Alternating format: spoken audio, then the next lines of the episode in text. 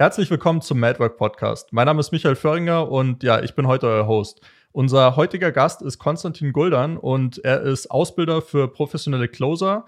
Er hat zwei Firmen von null auf siebenstellige Jahresumsätze skaliert und er hat ein 1 zu 1 Coaching für Coaches, Berater und Agenturen, die auf 100.000 Euro Monatsumsatz skalieren wollen. Konstantin, schön, dass du heute hier bist. Wie geht's dir?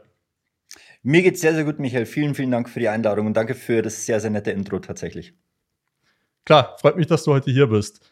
Ähm, ich würde mal gerne so anfangen. Äh, stell dich doch einmal so kurz vor. Ich habe zwar schon ein kurzes Intro gegeben, aber geh doch noch mal ein bisschen mehr ins Detail.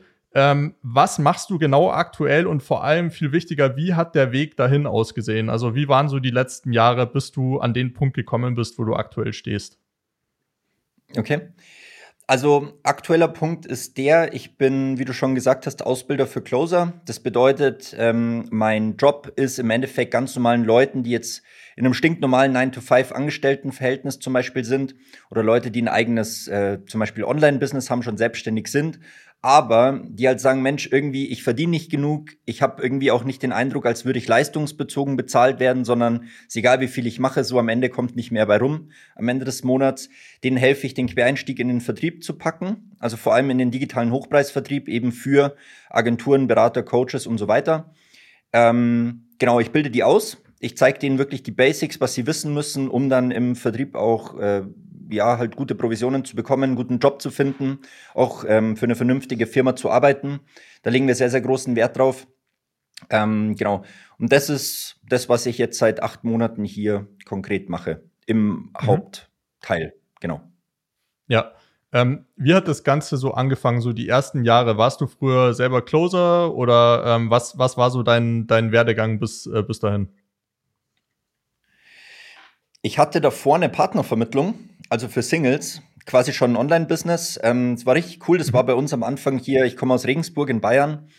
Und es war erst ein kleines, wir hatten auch äh, ein Ladengeschäft, also da konnten Leute wirklich reinkommen. Das war wie wenn du dir ein paar Schuhe kaufst.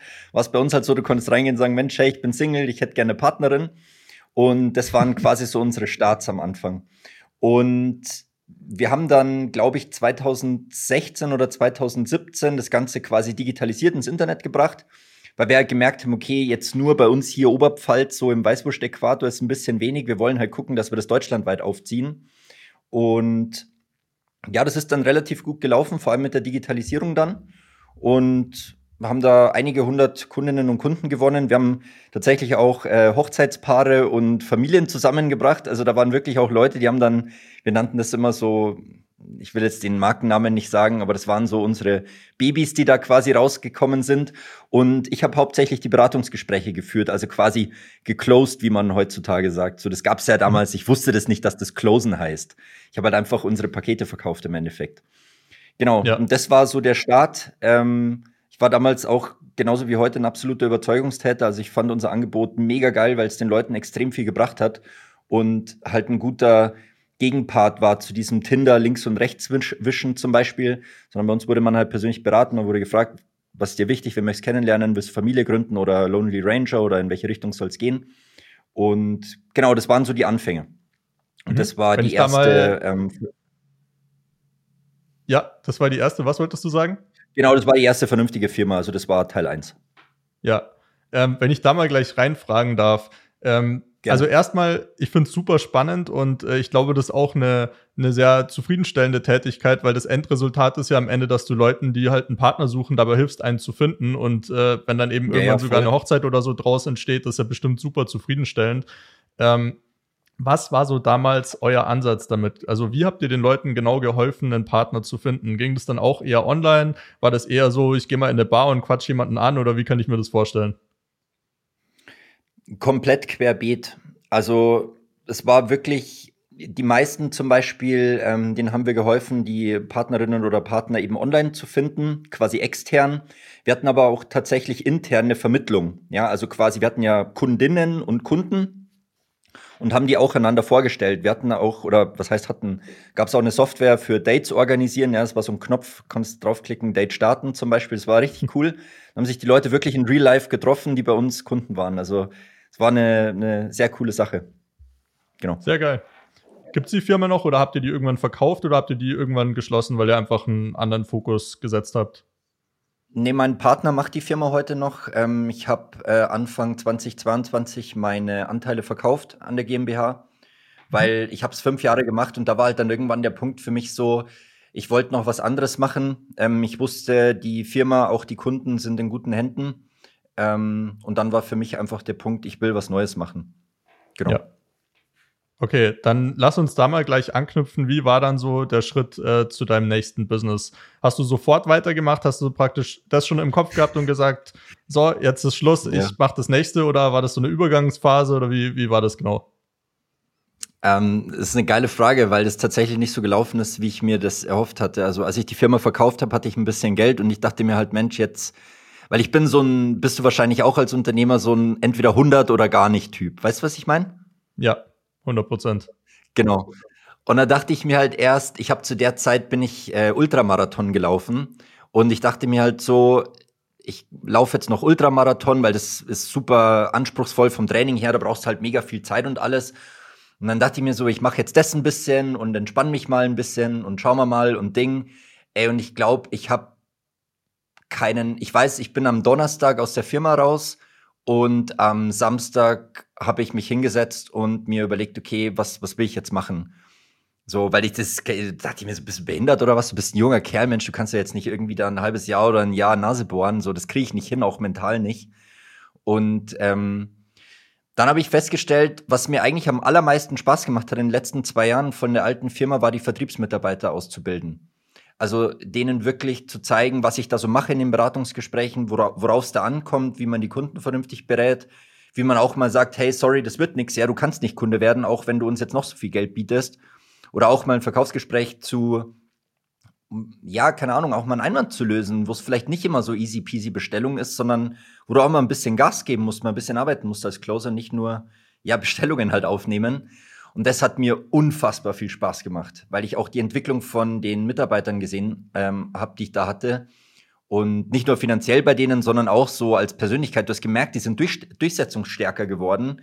Und das fand ich total geil. Also das, ähm, ja, und da war für mich klar, okay, dann habe ich mir den Closer-Markt so angeguckt und dachte ich mir, okay, so, da gibt's ein paar Anbieter, das ist alles schön und gut und so, aber irgendwie von denen hat halt keiner mal eine richtige Firma aufgebaut.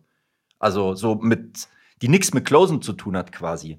Ja. Sondern das waren halt alles Leute, die dir halt, die, deren Firma war schon immer, wie man halt closed. Und dann dachte ich mir, naja gut, da passe ich eigentlich ganz gut rein, weil ich bin, jetzt mal blöd gesagt, ich bin kein Typ, der in der Jogginghose Lamborghini fährt, der bin ich nicht.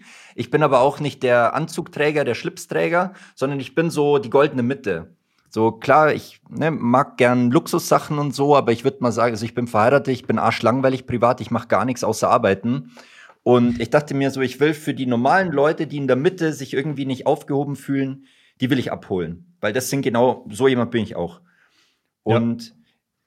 B2B wollte ich am Anfang nicht machen. Also knallhartes B2B, so, weil ich, also ich bin ein fauler Typ, man, ich hatte keinen Bock auf Kalterquise und so, bin ich ganz ehrlich. Ähm, ja, und dann dachte ich mir, mache ich Closer-Ausbildung. Weil das kann ich wenigstens. Und da, da kann mir auch keiner sagen, nee, das kannst du nicht und so, wo ich sage, jo, guck mal, ich habe schon Vertriebler ausgebildet, das waren die Ergebnisse, das haben die verdient zum Beispiel, also erzähl mir nichts. Und da habe ich mich einfach am sichersten gefühlt und am kompetentesten. Deswegen habe ich mich dann dafür entschieden ist auch irgendwo fast dann der nächste logische Schritt. Ich finde es immer, es gibt halt Leute, die haben noch nie wirklich was selber gerissen und sagen dann einfach, ich werde Coach so und verdiene jetzt damit meine Kohle, weil es halt eine gute genau. Opportunity ist, wenn man leicht Geld verdienen kann. Aber ja. wenn man halt wirklich mal was eine Zeit lang intensiv gemacht hat und darin wirklich gut geworden ist, wenn man auch wirklich mal ein Business aufgebaut hat, ja, dann äh, ist es halt was komplett anderes, weil die Grundlage eine ganz andere ist. Und ähm, ja, ich denke, die Resultate, die man dann am Ende hat, die sind halt auch deutlich besser. Vor allem die Resultate der Kunden, wenn man halt auch genau weiß, ja. wovon man redet und jetzt nicht irgendwie nur in der Theorie irgendwelche Sachen weitergibt, die man vielleicht mal irgendwo gehört hat. Ähm, was mich interessieren würde. Ganz kurz noch auch noch ein kurzes Kompliment an euch, ne, Michael. Ich habe, als mir deine Assistentin geschrieben hat, ob ich Lust auf den Podcast habe, habe ich mir natürlich eure Website angeguckt. Na, mhm. sehe ich auch so, okay, da gibt's so ein paar Firmen, die ihr quasi als Testimonials nutzt, da kenne ich ein paar davon, auch halt persönlich und so. Ich mir dachte, ja gut, legit, alles klar. Ich weiß nämlich, um mit solchen Firmen zu arbeiten, musst du was drauf haben, ja, die, die buchen dich nicht einfach so, sondern da musst du was können. Und da wusste ich, okay, ich habe Bock auf den Podcast, weil ich weiß, dass das, äh, dass das professionell laufen wird. Und genauso ist es auch gelaufen bisher. Also das meine ich. Und du kannst, wenn du, wenn du Glück gesagt, wenn du bescheißt, Das kommt irgendwann raus. Und Leute, die nicht fake sind, sehen das, die riechen das. Ja. Das ist wie so ein siebter Sinn mehr oder weniger, gell? ja, ja, ist wirklich so. Ja. Ich gucke mir das Insta von jemandem an, wenn ich sehe, der hat sich ein Lambo in Dubai gemietet, dann weiß ich, wird schwierig. Dann noch zwei, drei andere Red Flags und da weiß ich, da läuft nicht, sorry. Ja, ja, ist so. Und vor allem jetzt in deinem Bereich, also so im in der Closer-Ausbildung, da gibt es ja wirklich viele, die halt, ähm, ja, die genau dem Klischee entsprechen, sage ich jetzt mal. Ja. So, also sorry, ich will da jetzt echt nicht renten und so und ich kann auch die Qualität von deren Sachen nicht beurteilen. Ne? Mir geht's nur um, um die Außenwahrnehmung, wo ich mir denke, guck mal, viel Geld verdienen ist möglich, aber dafür musst du dafür musst du was drauf haben, das schenkt dir niemand. Und du kannst nicht erwarten, wenn du dich benimmst wie ein, keine Ahnung, wie ein Assi, dass eine vernünftige Firma sagt, weißt du was, ich würde dich ganz gerne als Vertriebsmitarbeiter oder Vertriebsmitarbeiterin einstellen. Das kannst du vergessen. Und deswegen finde ich, dass man das von Anfang an einmal sauber machen muss. Ja, auf jeden Fall. Was mich äh, interessieren würde, du hast jetzt vorher darüber gesprochen, ähm, dass es dir mit auch am meisten Spaß gemacht hat, damals schon, ähm, die Leute auszubilden. Und ich meine, das ist ja auch das, was du jetzt machst. Weil abgesehen von dem ja. ganzen Technischen, wie man closed und so weiter, was würdest du sagen, ist so das Schwierigste auf dem Weg dabei, die Leute auszubilden und, und weiterzuentwickeln? Also wie schaffst du es, dass die motiviert sind? Wie schaffst du es, dass die, dass die ihr Potenzial erkennen und dass die ähm, ja, dass die einfach Gas geben und, und sich nicht irgendwie zufrieden geben, kann es vielleicht auch gar nicht jeder und es ist oft so, dass du einfach schnell merkst, okay, nee, das wird nichts mit dem, ähm, nimm uns da gerne mal ein bisschen mit, ähm, ja. wieso da deine, deine ähm, Insights sind. Also der schwierigste Teil ist tatsächlich, dass die Leute, nachdem sie motiviert sind, diszipliniert werden. Weil, blöd gesagt, wenn du mich auf Instagram siehst und siehst, dass ich eine Rolex und einen Porsche habe, dann willst du das auch. Okay, alles klar, soweit so gut. Die Ausbildung zu machen, sich auch äh, die Ausbildung durchzuziehen, auch so kriegen auch die meisten hin. Sich zu bewerben, einen Job zu bekommen, ja, kriegen auch die meisten hin. Aber dann nachhaltig als, als Vertriebler Top-Performance zu liefern, jeden Tag, auch wenn du mal ein bisschen Schnupfen hast oder wenn du dich gestern Abend mit deiner Frau gestritten hast und heute schlecht gelaunt bist und so, durch diese ganzen Dinger durchzugehen, das ist für mich, stelle ich fest, im Nachgang die, die größte Aufgabe. Plus Leute, die halt sehr schnell Geld verdienen. Ich habe zum Beispiel ähm, ein paar Teilnehmer, die wirklich innerhalb von vier bis acht Wochen den ersten Job gekommen sind, im ersten Monat 12.000 bis 15.000 Euro Provision bekommen haben, wo also quasi eine Rechnung geschrieben, kriegen zum ersten Mal so eine Summe überwiesen das war für die, die, die sind damit nicht klargekommen. Da habe ich Leute, die kaufen sich dann gleich eine Rolex von der kompletten Kohle, wo ich sage, bist du wahnsinnig? Ey, sag mal, jetzt bleib mal locker, das ist nicht viel Geld, leg das beiseite. Und der ja. Witz ist, ich habe genau diese ganzen Sachen auch in meiner Ausbildung. Ich habe so eine Don't Fuck It Up Liste. Da steht das alles drin, was du nicht machen darfst, wenn du zum ersten Mal Geld bekommst. Und nahezu alle verstoßen gegen diese Liste. Das ist zum Schießen. Und da bin ich echt immer am gucken. Ähm, also ich weiß, das klingt jetzt voll, voll dämlich, wenn ich das so sage, aber das ist für mich ähm, als, als Ausbilder, wenn du so willst, hinten raus die größte Herausforderung, dass die dann nicht verkacken. Weil dann kaufen sie sich irgendwelche Bitcoin und verzocken die Kohle, zum Beispiel. Ja. Weil sie nicht mit Geld umgehen können, auch wenn es nur 15k sind, zum Beispiel. Hm. Ja, ich glaube, das ist ganz oft so, wenn du das erste Mal einfach richtig Kohle verdienst. Das, es ist einfach so, die meisten Leute, wenn die die Situation noch nie hatten, die gehen erstmal einfach falsch damit um. Und ich glaube, in so ein paar ja. Fallen ist wahrscheinlich jeder irgendwie schon getappt, aber manche halt mehr als andere. Ey, sch schuldig im Sinne der Anklage. Ja.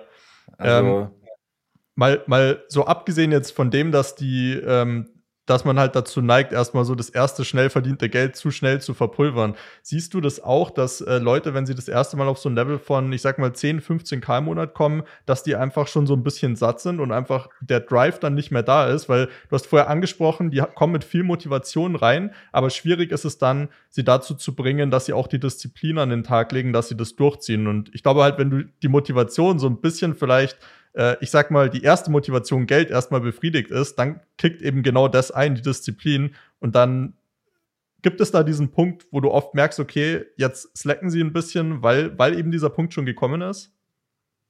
Äh, ja, ich, das merke ich immer nach drei Monaten, wenn die arbeiten. Mhm. Also so im dritten Monat, ich weiß nicht, hat mein, mein ehemaliger Mentor nannte das immer Vertrieblerroutine.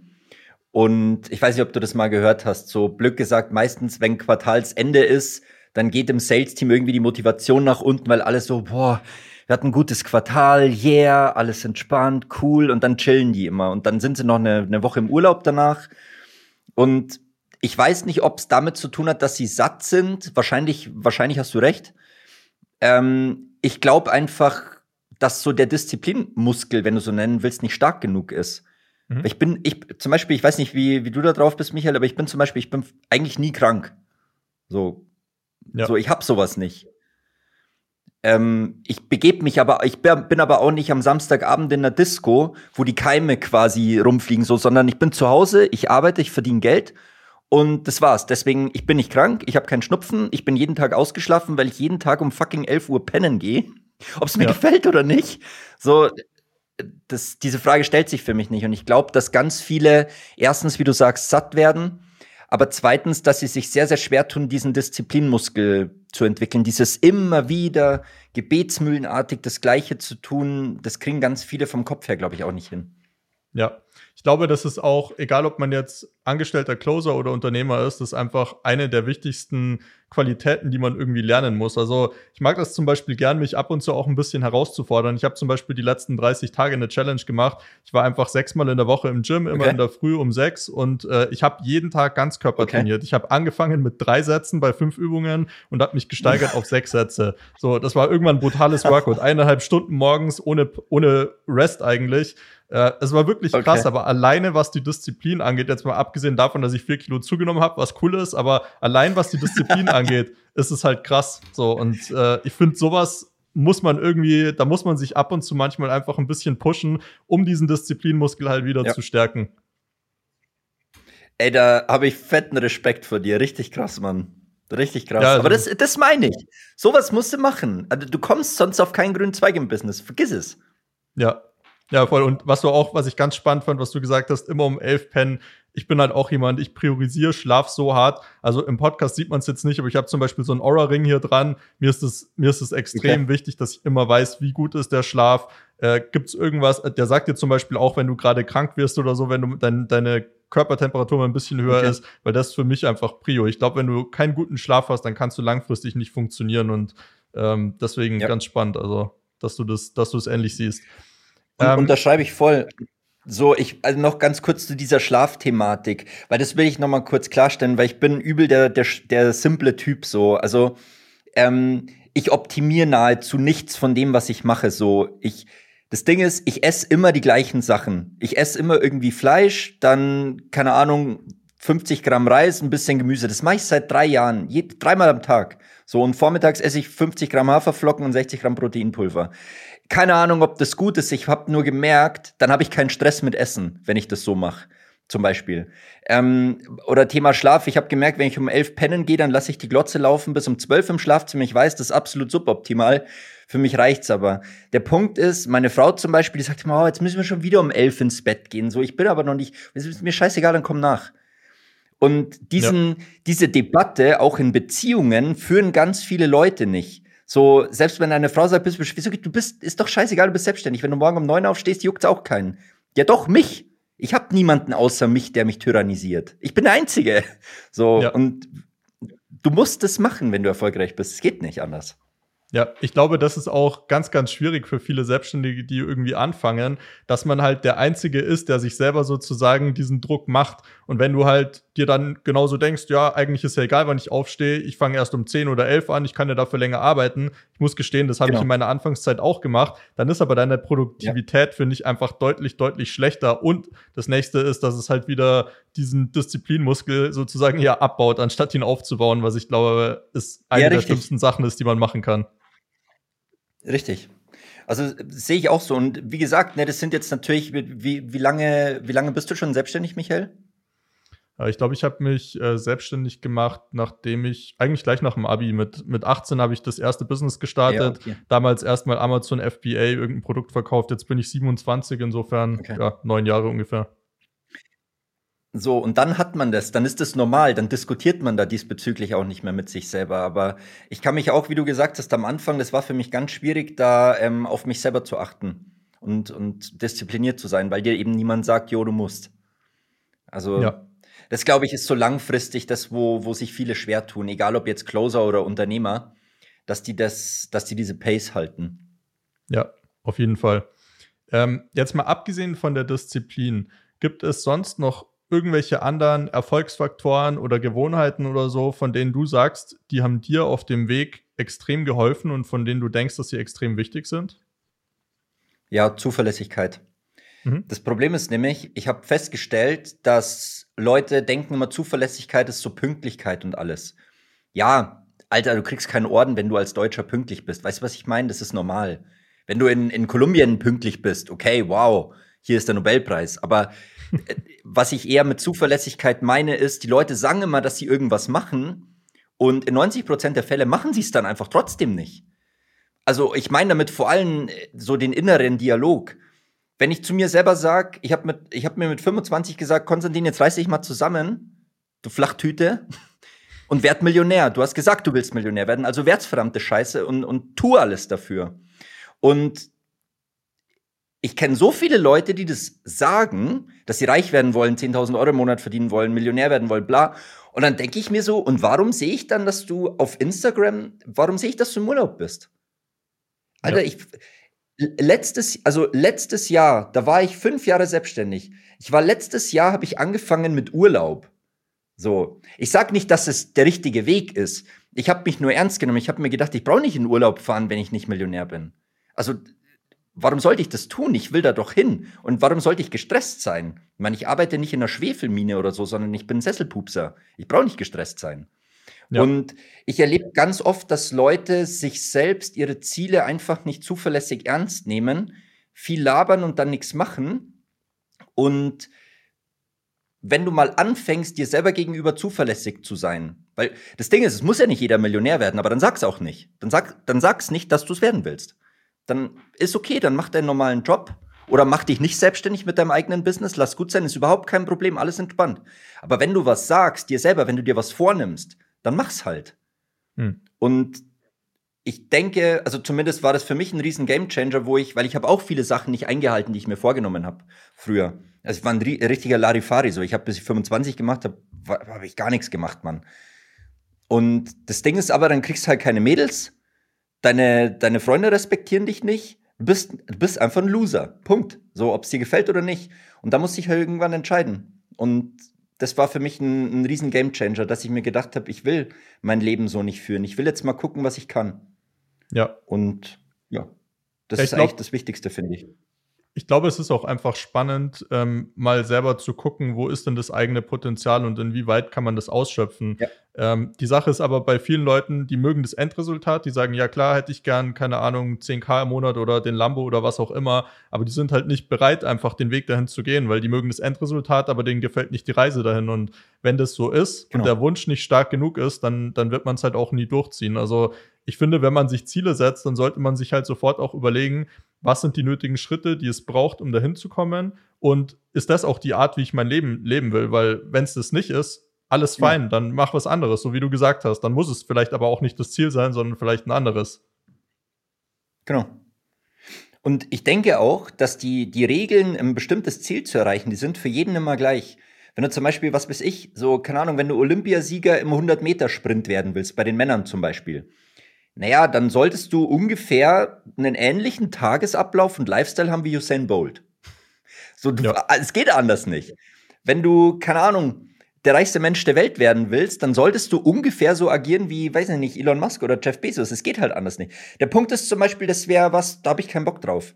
Weil, wenn ich das Maß an, an, an Druck oder Verantwortung, dass Elon Musk so an einer Sekunde des Tages hat, wo ich mir denke, Alter, das ist Druck, den will ich in meinem kompletten Leben nicht haben, was der Typ in einer Sekunde erleben muss. Und dann ist es auch okay. Ich setze mich aber auch nicht hin und sage, ich will, keine Ahnung, 300 Milliarden Euro haben oder so. Ja. Und darum geht's mir, dass man, dass man sich das halt überlegt, bevor man da groß die Fresse aufreißt, weil dann, da macht man sich angreifbar sich selber gegenüber, weil dann nimmst du irgendwann gar nichts mehr ernst, was du sagst. Und dann, was, was soll das dann? Ja, am Ende ist es so, ein Mann, ein Wort und ich glaube, das gilt genau. vor allem auch sich selbst gegenüber. So, sonst nimmst du dich auch selber irgendwann nicht mehr Richtig. ernst. Ja, damit geht's halt los. Weil wenn du dir selber dein Wort gegenüber nicht hältst, warum sollten andere Leute dir gegenüber ihr Wort halten? Ja, und das stimmt. Ja, ähm, lass uns noch mal jetzt den Schwenk machen auf dein, äh, auf dein aktuelles Business. Ähm, ja. Wie wie lange machst du das jetzt schon genau und ähm, wie viele Kunden hast du in der Zeit schon betreut? Wie viele, also wie viele Closer hast du sozusagen in der Zeit schon ausgebildet? Ja, also ich bin am 1.8.2022 letztes Jahr gestartet. Heute ist der 22. März 23. Das heißt, jetzt bin ich im achten Monat nach Adam Riese, ungefähr, glaube ich. Ähm, ich habe gestartet mit TikTok-Videos, weil ich mir halt dachte, naja, ehrlich gesagt, ich habe noch nie in meinem Leben einen einzigen Lied generiert davor. Ich hatte keine Ahnung, wie das geht. Ich dachte mir, ja gut, es wird schon irgendwie so. Ich, ich habe auch ehrlich gesagt nicht damit gerechnet, dass ich letztes Jahr Geld verdiene. So, weil dachte ich mir, naja, im Business brauchst du drei bis sechs Monate, wenn es keiner kennt, wenn es komplett neu ist. Dann habe ich im ersten Monat im August 40.000 Euro gemacht, organisch. Und da dachte krass. ich mir, okay, krass, okay, scheint zu funktionieren. Also ich scheine zu funktionieren, weil ich, ich habe mir echt, ich sag's dir auch, wie es ist, Michael, mir war das im August scheißegal, was rauskommt. Weil ich mir wirklich dachte, ich habe genügend Geld, um jetzt ein paar Jahre klarzukommen. So, mein Lifestyle ist jetzt nicht überkrass so. Also ich brauche das nicht. Ich will, aber ich brauch's nicht. Und das hat mega gut funktioniert. Ich habe auch die, die ähm, Kunden, die ich da dazu bekommen habe, es waren lauter coole Leute weil ich mir auch halt gedacht habe, so, naja, ich will jetzt erstmal keine Mitarbeiter, ich will es alleine machen. Das heißt, ich nehme wirklich nur Leute auf, die ich auch gut leiden kann, Glück gesagt, jetzt wo ich auch Potenzial drin sehe. Weil sonst hätte ich damit alleine mit irgendwelchen Leuten ab, wo ich mir denke, was bist du für ein Trottel? So, jetzt für ein bisschen Geld mache ich nicht. Und das war der erste Monat. Und boah, da war ich echt, dann war ich angefixt, wo ich mir dachte, okay, krass. Und ich habe richtig gemerkt, die Leute ziehen auch mit, die ich da ausbilde. Und dann, ja, habe ich so den Monatsumsatz Pi mal Daumen immer ein bisschen gehalten, mal 35, mal 42 ungefähr. Und im Dezember habe ich dann angefangen, Ads zu schalten. Und da ging es dann richtig los. Und jetzt mittlerweile bin ich, habe ich aktiv in der Ausbildung bei mir 150 Leute. Also 150 äh, Kunden, Kundinnen, Kund, Kund, Du weißt, was ich meine? Also die ja. männliche, weibliche und die Dazwischenform. Bisher ist aber kein einziger dabei, der divers ist, weil das kann man bei Copecard angeben, da frage ich immer. ah, okay. Nein, aber 100, 150 Leute auf jeden Fall. Ähm, ja, genau. Und ich habe eine, eine Partnerliste von Firmen, ähm, mit denen ich zusammenarbeite, die einen Großteil meiner Closer übernehmen. Die wächst und wächst und wächst stetig. Ähm, da lege ich sehr großen Wert darauf, dass das vernünftige Firmen sind, auch mit einem Firmensitz in Deutschland.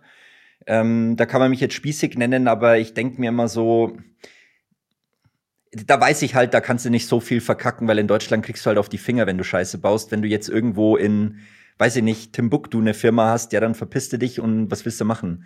Und ich ja. habe ähm, ein einigermaßen okayes Netzwerk, ohne jetzt jemandem zu nahe zu treten, aber ich, ich finde die Leute, mit denen ich arbeite, echt cool. Also die Firmen und sind vernünftige Arbeitgeber und da will ich meine Leute gerne hinschicken. Genau. Ja, ist ja auch so ein bisschen, keine Ahnung, wenn man jetzt mal in so einer, ähm, in so einer leichten Metapher spricht, du bist ja so ein bisschen der Hirte, der seine, seine Schäfchen da führt und du willst ja am Ende auch, dass die ja. in guten Händen sind und nicht, dass die irgendwo hinkommen, wo es ihnen am Ende schlecht geht. So. Ja, richtig. Richtig. Ja. Also ganz wichtig nochmal, ne, das soll jetzt nicht heißen, dass alle, die ins Ausland mit ihrer Firma abhauen, irgendwie scheiße sind. So habe ich das nicht gemeint. Mir geht's halt drum, ähm, da gibt's ein paar Big Player in Anführungsstrichen, wo ich weiß, okay, wenn die das machen, alles klar, aber die Firmen gibt's seit zehn Jahren. Aber wenn ich jetzt irgendeinen so gemieteten Lamborghini-Typen vorm Burj Khalifa auf dem Foto sehe, dann weiß ich, zu dir werde ich safe nicht meine Closer schicken. Ist nicht böse ja. gemeint. Ähm, lieber Dropshipping-Guru und Crypto King, aber so, ja. äh, da habe ich keine Berührungspunkte mit. Ja, ja, ist glaube ich auch besser so. ähm, ja, also wie gesagt, ne, ich will niemandem zu nahe treten, aber ich bin da relativ simpel, ich gebe mir den Stress einfach nicht. Ja, ja, ich meine, am Ende kannst du ja auch in Wahrscheinlichkeiten denken und vielleicht ist nicht jeder von denen genau. schlecht, vielleicht sind auch ein paar legit, aber wenn die Wahrscheinlichkeit, dass es deinen Closern dann dort schlechter geht, höher ist, dann wäre es ja irgendwie blöd, die dahin zu schicken. Also so, ganz einfach. Richtig. Äh, du hast vorher gesagt, du, du hast angefangen, Ads zu schalten. Äh, hast du auf allen Plattformen angefangen, Ads zu schalten oder erstmal nur auf TikTok? Ich würde gerne mal so ein bisschen mehr in, dem, in den Marketing-Aspekt ja. jetzt von deinem, von deinem Business Sehr eintauchen. Gerne. Sehr gerne. Ähm, es ist ein spannendes Thema. Ich habe, wie gesagt, noch nie einen einzigen Lead generiert davor. Organisch habe ich es dann einigermaßen hinbekommen mit so einem halbschaurigen äh, Chat-Framework über Instagram. So, das hat ganz gut geklappt. Ähm, und dann habe ich halt äh, mal geguckt, so Ads schalten, ja. An die großen Plattformen, so YouTube, Facebook, habe ich mich nicht hingetraut, weil ich weiß halt, wenn du da einmal quasi groß Scheiße baust, bist du halt forever raus. Und das wollte ich nicht. Und dann habe ich halt, dachte ich mir so ganz ehrlich, so TikTok halte ich eh für so eine. TikTok ist eine weirde Plattform irgendwie. Also dachte ich mir, wenn die mich bannen, ist mir wurscht. Dann habe ich, ähm, hab ich eine PDF erstellt quasi in sieben Schritten finanziell freies Hoch Hochpreis-Closer. Das habe ich mit meinen Kunden erarbeitet, weil ich so gefragt habe, Mensch, erzähl mal so aus deiner Perspektive, wovor hattest du Angst, bevor du dich bei mir gemeldet hast? Ähm, habe einfach Research betrieben, habe daran sieben Schritte rausgearbeitet, die man in meinen Augen so vor allen Dingen auch mental durchgehen muss, um mal wirklich ein bisschen Geld zu verdienen online. Dann habe ich das runtergeschrieben, habe das selber designt, das habe ich wirklich komplett selber gemacht. Ähm, ich habe so eine Vorlage von Fiverr gekauft, aber die war scheiße. Aber dann hatte ich so ungefähr eine Idee, wie das circa aussehen soll. Und ähm, das habe ich dann beworben mit TikTok-Ads. Und das ist eineinhalb Wochen, zwei Wochen ist gut gelaufen. Ich glaube, ich hatte 400 Euro Adspend oder so. Und ich habe 18.000 Euro geclosed. Und dann wurde ich gesperrt. Geil.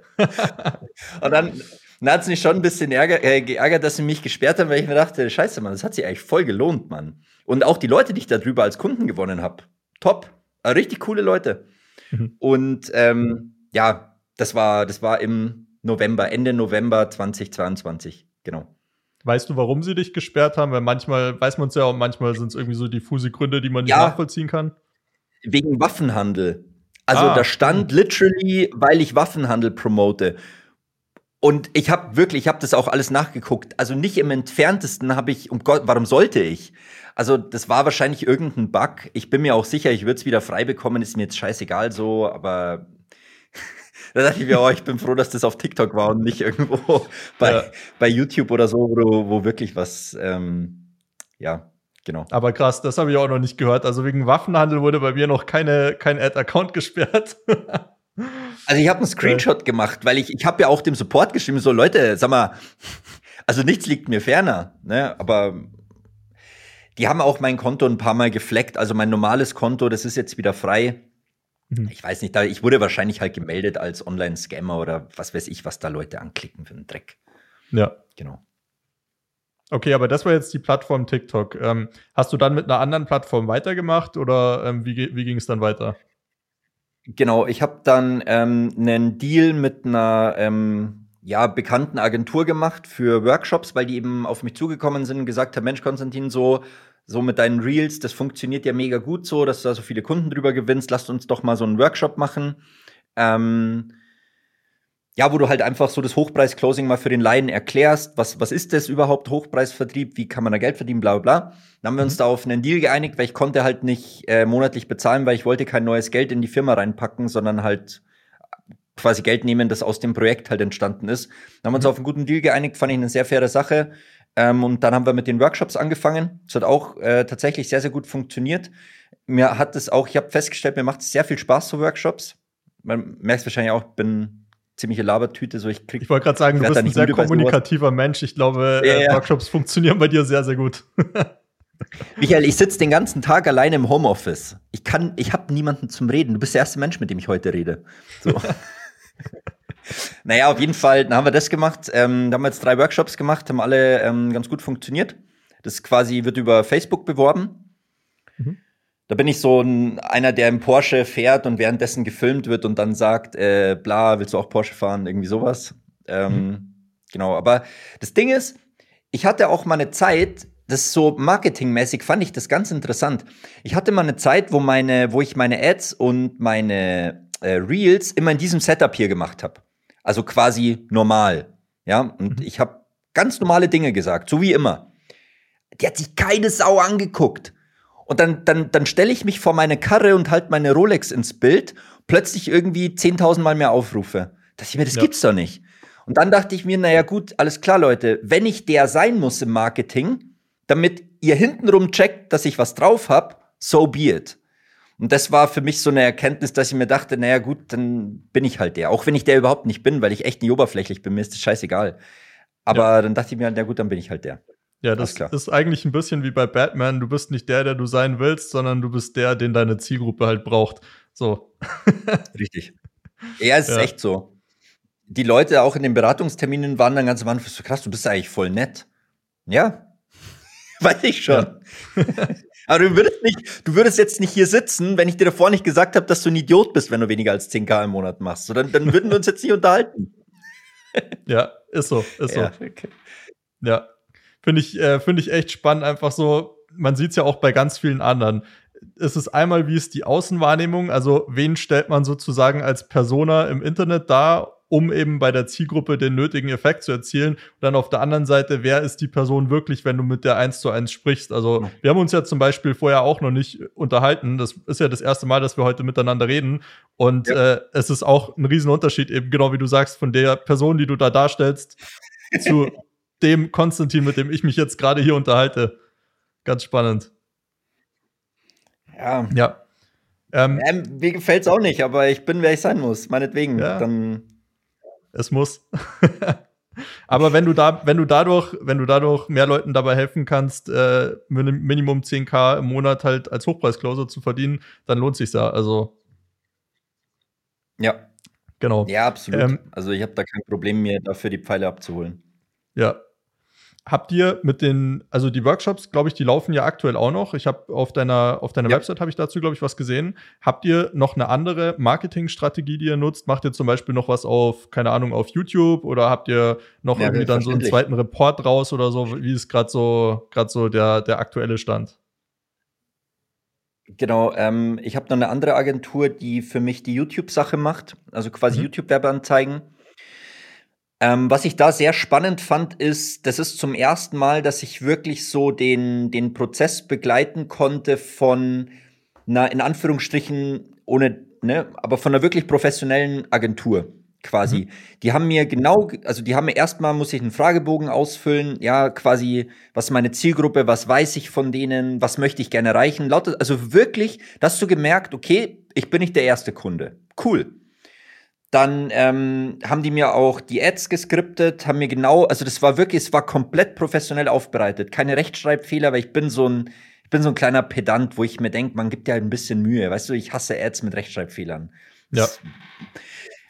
klingt jetzt voll basic, ne, aber du weißt selber, was da draußen alles kursiert. Und ja, klar, und ich meine, wie schwer ist es für eine Agentur, das einmal durch die Dudenprüfung laufen zu lassen und die zwei Fehler halt noch zu finden? So, das ist ein fucking Schritt. Ja.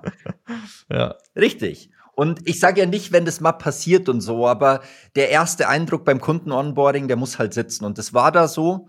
Ähm, und die haben auch von Anfang an die Erwartungshaltung richtig geframed. Also im Sinne von, dir ist klar, nur weil wir jetzt eine Ad schalten, wirst du nicht morgen Millionär, okay? Das wollen wir nur noch mal gesagt haben. Und es kann auch sein, dass wir 30, 40 Werbeanzeigen produzieren müssen, bis eine zündet ganz ehrlich, mir war das klar, so, weil ich mache das schon ein bisschen. Ich wusste es auch von meiner alten Firma und so.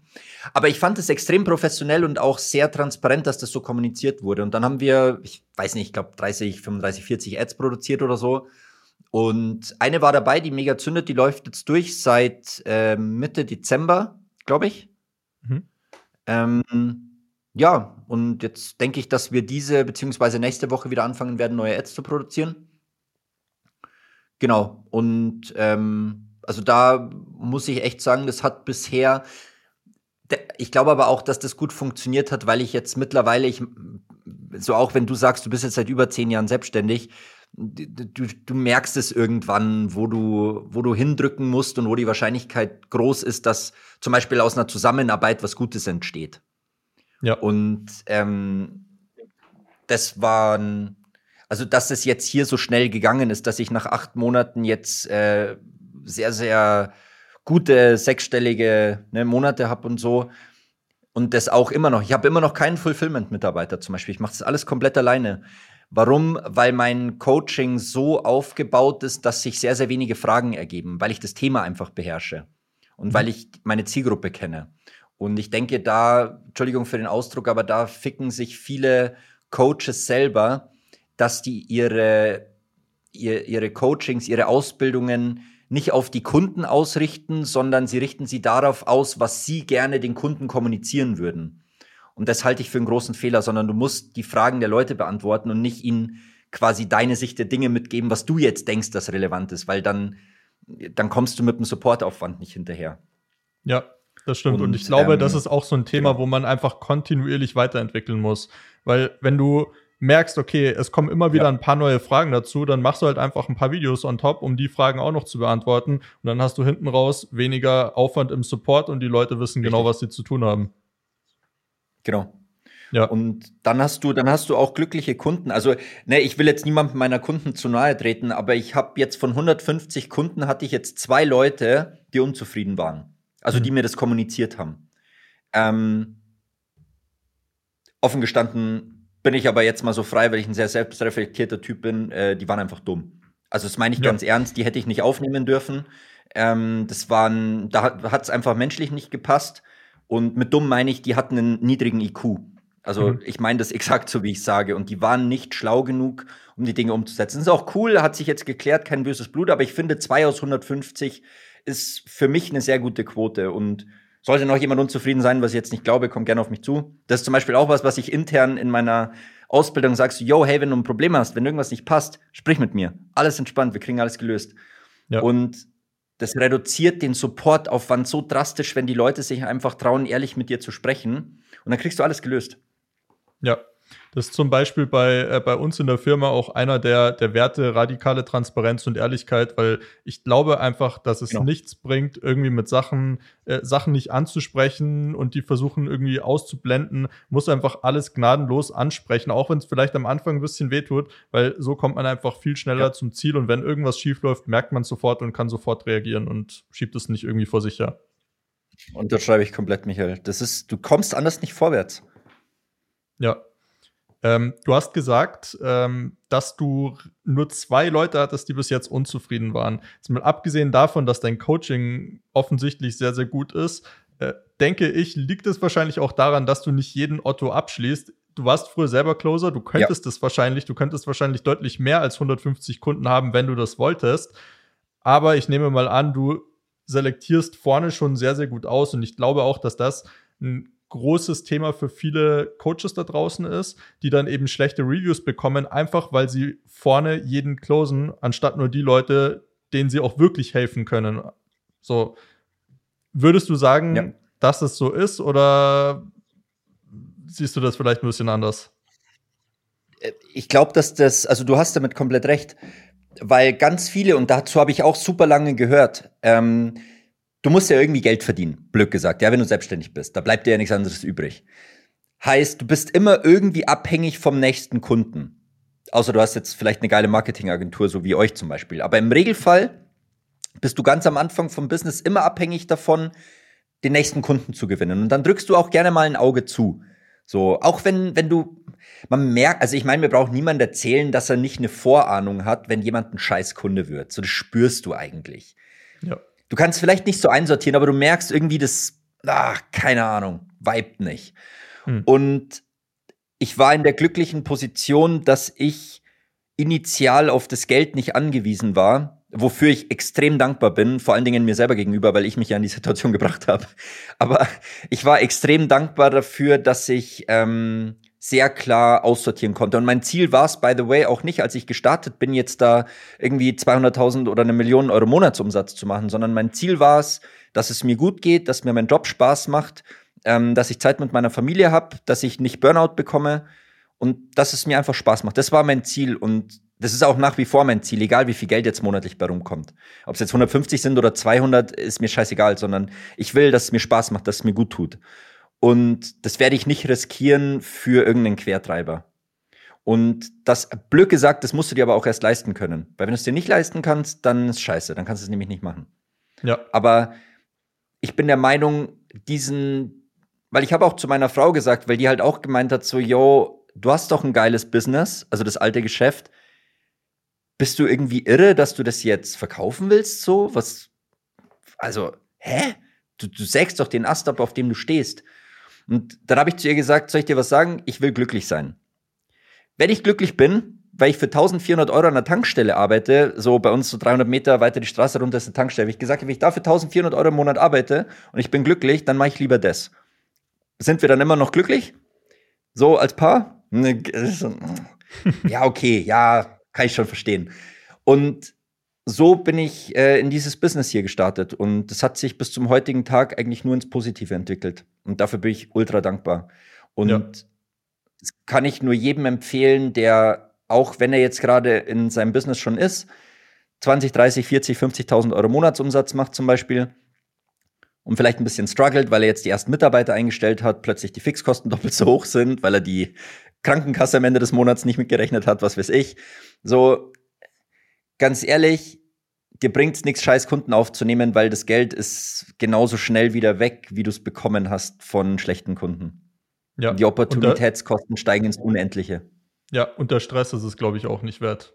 Also die Erfahrung hat, denke ich, Richtig. jeder schon mal gemacht, egal ob Coach, Agenturinhaber. Manchmal nimmt man einfach Kunden an, wo das Bauchgefühl am Anfang sagt, nee, sollte ich eigentlich nicht machen, aber man ist einfach ein bisschen zu greedy und denkt sich, okay, mache ich trotzdem. Genau. Sowas genau. Rächt sich immer hinten raus. Also die Erfahrung habe ich auch Richtig. schon gemacht. Ja. Vor allem bei euch jetzt, ne, Agenturbusiness, das ist ja Wahnsinn. Also da bist du ja darauf angewiesen, einen geilen Kunden zu haben, weil du musst ja mit dem wirklich arbeiten, ne? Ja. Klar, die Sache bei uns ist sogar, wir sind ja noch mal sage ich mal, eine Nummer exklusiver. Wir sind ja keine Agentur, die irgendwie 50 Kunden gleichzeitig betreut, sondern immer wirklich nur eine Handvoll, aber die dafür unglaublich intensiv.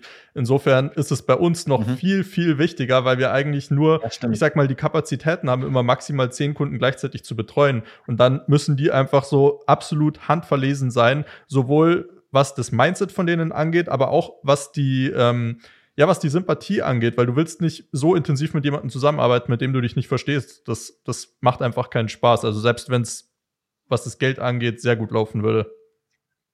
Gebe ich dir sehr recht, ja. ja. Absolut. Was mich jetzt nochmal interessieren würde, du hast ja jetzt schon verschiedene Leadquellen im Marketing ausprobiert. Du hast äh, YouTube-Ads geschalten, du hast Facebook-Ads geschalten, du hast Workshops gemacht. Wie sind die Unterschiede für dich im Vertrieb bezogen auf die unterschiedlichen Leadquellen? Also merkst du, dass zum Beispiel ein Workshop-Lead besser, leichter zu closen ist als ein Lead aus einem Direktfunnel? Wie ist das im Vergleich mit einem Report? Mich würde einfach da mal so deine Meinung interessieren, ähm, ja, ja, einfach so aus den letzten Monaten.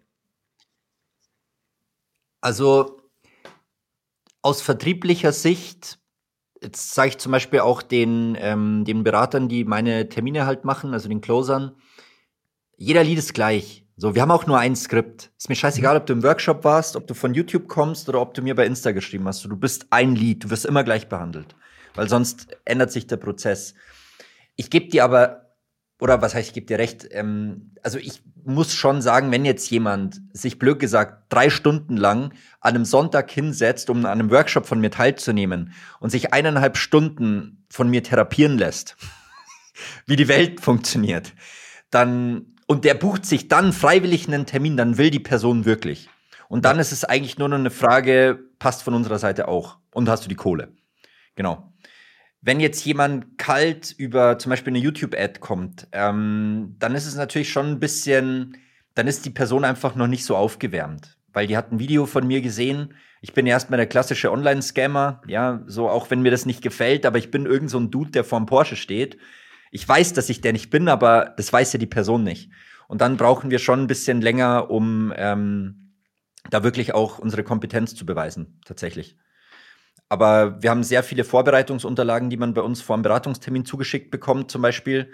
Ähm, auch mit ganz vielen Testimonial-Videos, die, by the way, absoluter Schlüssel sind im äh, Endverbrauchermarkt. Ja.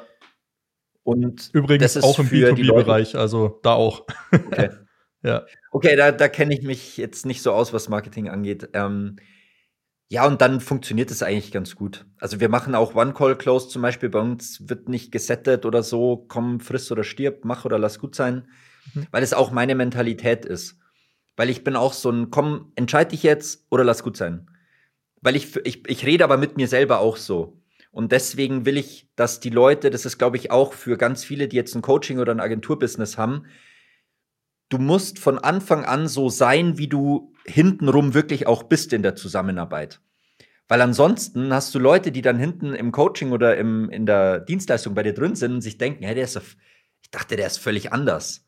So, bei mir weißt du, ich habe eine große Fresse, ich rede extrem viel, ich nutze ab und zu mal gern ein bisschen vulgäre Sprache und du, also du weißt, was du kriegst.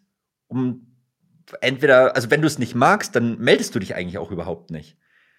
Und ja. ähm, deswegen würde würd ich mal behaupten, dass bei uns der Vertrieb verhältnismäßig einfach ist. Mhm. Ich glaube, eine der wichtigsten Sachen ist halt, dass man authentisch ist Und äh, wenn du ja. nicht authentisch bist, merken das die Leute irgendwo. Aber also wenn ja. du es nicht bist, aber wenn du authentisch bist, dann polarisierst du natürlich auch. So, du ziehst halt auch die Leute an, die dich dafür, wie du wirklich bist, geil finden. Und äh, das, glaube ich, äußert sich in allen Bereichen von deinem Business. Deswegen auch hier, wenn du Komplett, dich vorneweg ja. verstellst, dann rächt sich das hinten raus so hart, dass alles zu spät ist. Ja, ja, vor allem im Sales Call. Weil ich, ich habe auch, ich habe ja gesagt, ich arbeite auch mit ein paar Firmenkunden zusammen. Es waren halt Leute aus meinem Netzwerk, die ja gesehen haben, dass das bei mir jetzt mit dem neuen Geschäft so durch die Decke gegangen ist und dass ich voll entspannt bin, obwohl es so abgeht. Und da habe ich ganz oft gemerkt, als ich mir die Sales Call von denen angeguckt habe, zum Beispiel, die sind, ey, die, die reden, als wären die auf einer Behörde mit den Leuten. Egal mhm. in welcher Branche. Wo ich mir denke, Mann, das ist nicht ehrlich. Du bist so nicht. Ist doch kein Wunder, dass du so wenig closed. Die Leute, jeder will ein authentisches Gegenüber. Du willst ja auch, wenn du ein Coaching buchst, dann buchst du das bei jemandem, der für dich ein, eine, eine Art Vorbild ist. Und wenn dein Vorbild schon nicht authentisch ist, ja, dann buchst du da nicht. Ja. Und da ist egal, wie gut dein Skript ist oder wie krass du den Entscheiderframe setzt oder was weiß ich. Wenn du nicht, wenn du nicht ehrlich bist, weil du dich nicht traust, weil du Angst hast, den Sale zu verlieren, dann hast du schon verloren. Sondern du, du hast die Pflicht, du selber zu sein. Und wenn du nicht weißt, wer du bist, dann findest verdammt nochmal raus. Aber das ist, glaube ich, der, der, der größte Schlüssel auch im Marketing. Ja. Ja, finde ich sehr, sehr geil. Kann ich auch zu 100% unterschreiben. Es gibt ja einige andere große Coaches da draußen, äh, die eher so dieses äh, Setter-Closer-Prinzip promoten. Du hast jetzt gesagt, du machst ja. One-Call-Close.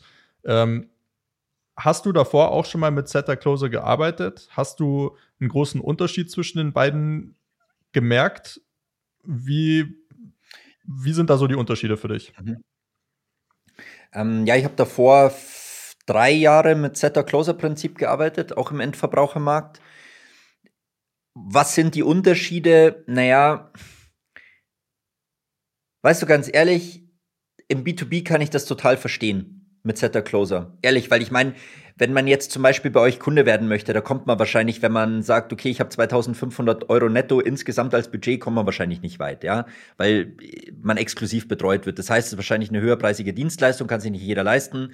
Plus, ihr wollt die Leute vernünftig auswählen. Da macht es absolut Sinn, weil es viel, könnte ich mir jetzt vorstellen, es ist viel komplexer, als willst du eine Closer-Ausbildung kaufen. So, oder willst du eine Partnerin finden oder willst du abnehmen oder keine Ahnung, so, das ist ja nicht so schwierig. Wie viel willst du abnehmen? So viel, okay, warum kriegst du nicht hin? Ja, deswegen, ja gut, hier ist die ja. Lösung. Also, ich habe für mich selber beschlossen, ich werde Dinge nicht mehr unnötig kompliziert machen. Ähm, und deswegen bin ich von dem Setter-Closer-Prinzip weg, weil unsere Ausbildung ist nicht hochpreisig. Plus, ähm, ich habe festgestellt, dass die Erscheinungsquote oder dass du anders, dass die Erscheinungsquote im B2C ist eh ein bisschen niedriger als im B2B-Bereich, so pauschal betrachtet. Und wenn du dann noch einen Zwischentermin reinlegst, quasi das Setting, wo du ja im Endeffekt genau die gleiche Scheiße fragst wie in einem, also Entschuldigung, das ist mir jetzt rausgerutscht, wo du ja genau die gleichen Sachen fragst wie in einem Sales Call, dann mach doch lieber das Setting am Anfang vom Sales Call und wenn die Person das Geld hat, was im Regelfall so ist, dann kannst du auch die Beratung machen und dann kannst du auch gucken, hey, wollen wir zusammenarbeiten oder nicht? Und das geht schneller. Es ist, ja, ist jetzt, mal ganz ehrlich, ich glaube, das ist so eine Religionsfrage, Pepsi oder Coca-Cola. Mhm. Ähm, ich glaube, es gibt da kein richtig oder falsch. Es gibt nur ein, ist es richtig für dich oder ist es richtig für mich oder ja. Ja. Ja, finde ich, finde ich spannend.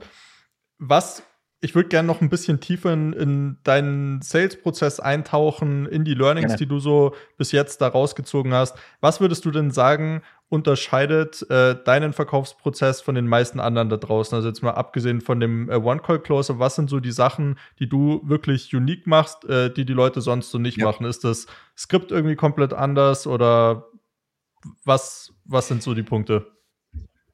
Ähm, ich habe keine Clusterfucks in meinem Sales-Prozess. Mhm.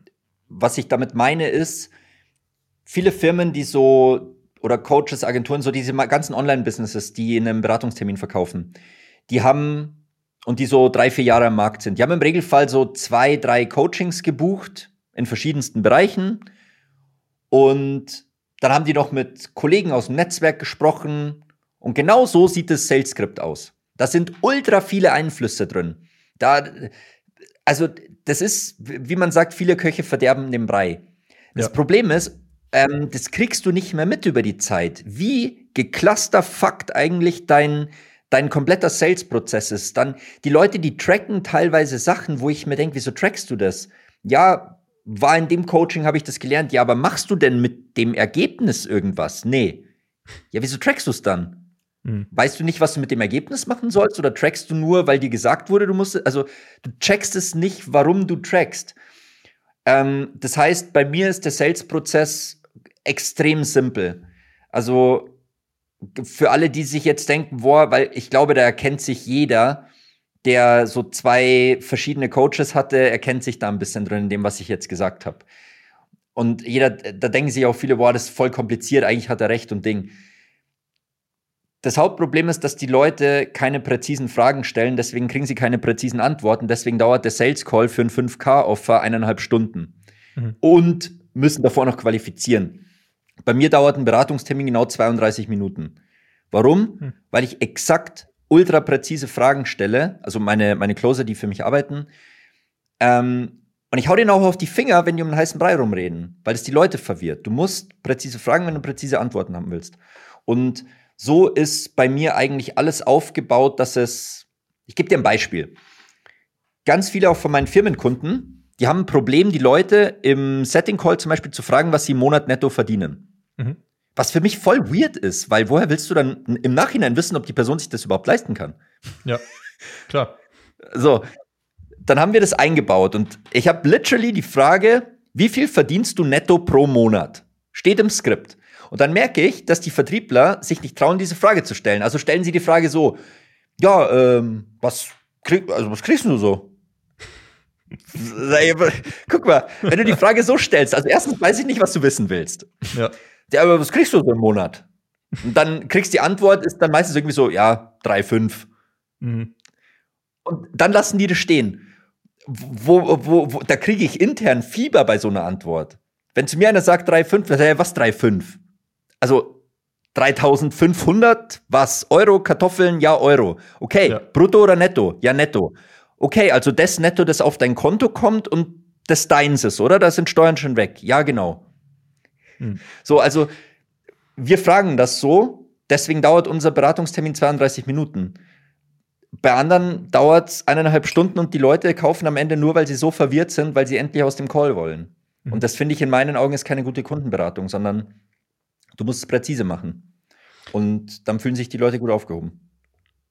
Ein, ein Punkt, der oft die Sales Calls deutlich länger werden lässt, ist am Ende die Einwandsbehandlung.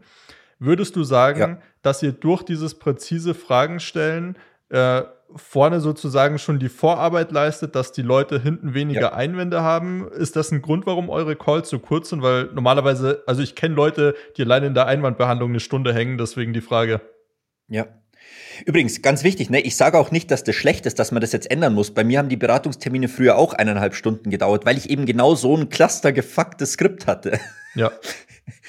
ähm, aber deswegen bin ich jetzt genau in das andere Extrem geschwungen. Also, wir machen sehr viel Einwandvorwegnahme, das stimmt. Aber ich sehe das halt aus, so schau mal, Endverbrauchermarkt. Es ist in 90 Prozent der Fälle so, dass die Leute einfach die Kohle nicht haben, wenn die am Ende rumdrucksen. Ja. Punkt. So, und dann gibt, also vielleicht nicht 90, aber lass mal 70 bis 80 Prozent sein. Dann jetzt zum Beispiel in meinem Markt, also Thema Online-Geld verdienen, Make Money Opportunity, hat's noch sehr viel mit dem, mit dem Anbieter zu tun. Man sagt, hey, bist du seriös, kann ich dir vertrauen oder kann es sein, dass dich morgen mit meinem Geld verpisst, irgendwie sowas. Mhm. Das sind im Regelfall immer die Einwände, es wird nicht mehr schwieriger.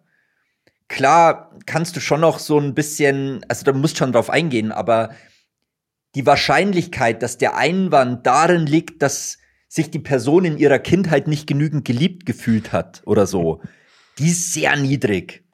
Und das ist eigentlich immer der Fall. Oder die Leute haben halt, die Leute haben halt auch, guck mal, wenn, wenn jemand 1600 Euro im Monat verdient und er soll jetzt 3K für eine Closer-Ausbildung bezahlen, dann sind es zwei Monatsgehälter, auf die der wahrscheinlich fünf Jahre sparen musste.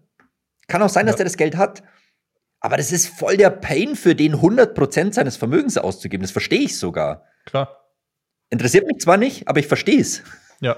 Und ähm, das denke ich, ähm, darauf kann man die Skripte sehr stark optimieren. Also das haben wir zumindest gemacht, dass wir einfach klar machen, hey, du kannst uns vertrauen, du kriegst genau das, was wir hier versprechen. Mhm. Ob du es dann anwendest oder nicht, ist dann dein Problem. Aber klar, wir unterstützen dich, aber du kriegst das, was wir dir versprechen. Mhm. Und dein Investment wird sich verzinsen, wenn du das tust, was wir sagen. Ja. Und kannst du, so ist kannst im Endeffekt ein konkretes Beispiel nennen, zum Beispiel, also wie ihr so eine Phrase oder, oder eine, ähm, ein Teil von dem Gespräch, den ihr sozusagen aufbaut, um diesen Einwand, dass ihr mhm. euch vertrauen könnt, gleich am Anfang zu, zu klären sozusagen?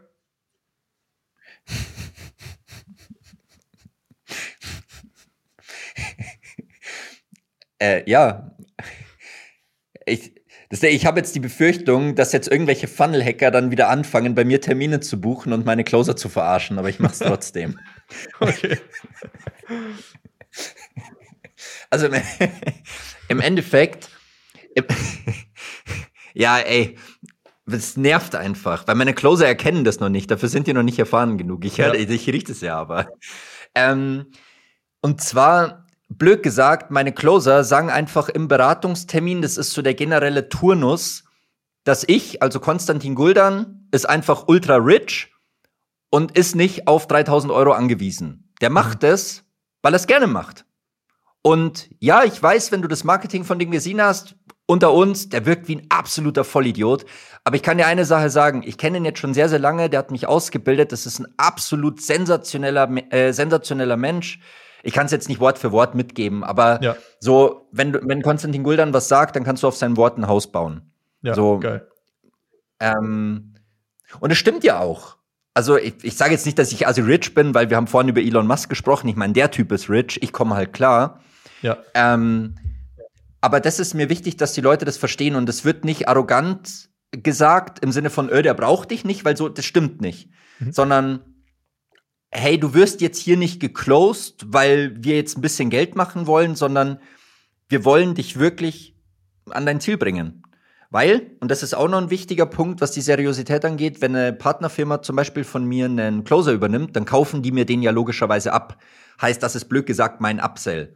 Ja. Und ich habe nichts davon, wenn ich lauter Leute durchschleuse, die hintenrum nicht gekauft werden. Jetzt so als wie beim Fußball so ein Spielertransfer. Das bringt mir, bringt mir nichts. Und deswegen, ähm, ja, das ist zum Beispiel was, was wir sehr ausführlich ähm, durch den Call immer wieder mitgeben. Ja. Und es stimmt ja auch. Also das ist nicht ausgedacht oder so. Genau. Sehr spannend. Danke auf jeden Fall für die Insights und für die, ja, für die Ehrlichkeit. Sehr gerne. Jetzt kommen die Funnel-Hacker. ja. ja, kommt ruhig, dann lernt er noch was. cool. Ähm, Konstantin, hast du abschließend noch einen Tipp für alle Hörer da draußen? Irgendwas, was du den Leuten einfach noch gerne mitgeben würdest? Ja, ähm, dein Business ist für dich da, nicht du für dein Business. Sehr geil. Sehr schöne abschließende Worte. Ähm, wie können dich die Leute da draußen erreichen am einfachsten? Ähm, ich denke, am coolsten ist es, wenn ihr mir auf Instagram folgt, weil da mache ich am meisten. Ähm, poste ich ab und zu Reels, mache ganz viele Stories, auch so Fragerunden, könnt ihr mir direkt schreiben. Ähm, da erreichte mich äh, Konstantin mit C. Ja, also ich bin kein Russe, sondern man schreibt mich mit C, nicht mit K. Konstantin unterstrich Guldan. Guldan wie der Gulden, nur mit A. Hat meine Setterin immer gesagt. Top. Dann würde ich sagen, verlinkt mal dein Instagram-Profil auch gleich in den Show Notes. Dann äh, tun sich die Leute cool. auf jeden Fall leichter beim Finden. Cool. Dann äh, vielen, vielen Dank für deine Zeit heute. Es hat mir richtig viel Spaß gemacht, das Interview. Und äh, ich glaube, dass es auch sehr, sehr viel Mehrwert für die Hörer da draußen gibt. Ähm, ja, danke für deine Zeit, Konstantin. Michael, vielen, vielen Dank für die Einladung. Ich hoffe, ich konnte ein paar Sachen äh, euch mitgeben, die euch weiterbringen. Und ähm, freue mich, wenn wir uns über Instagram hören. Schreibt mir gerne. Cool. Danke dir. Vielen Dank fürs Zuhören. Im Gegensatz zu den meisten Podcasts haben wir keine Werbung, keine Sponsorings und nein, wir haben auch nichts, was wir dir verkaufen wollen. Insofern, wenn dir der Podcast gefallen hat, dann würdest du uns einen riesen Gefallen tun, wenn du uns dabei hilfst, noch mehr Menschen damit zu erreichen, indem du ihn teilst, bewertest und uns ein kurzes Review dalässt. Danke schon mal.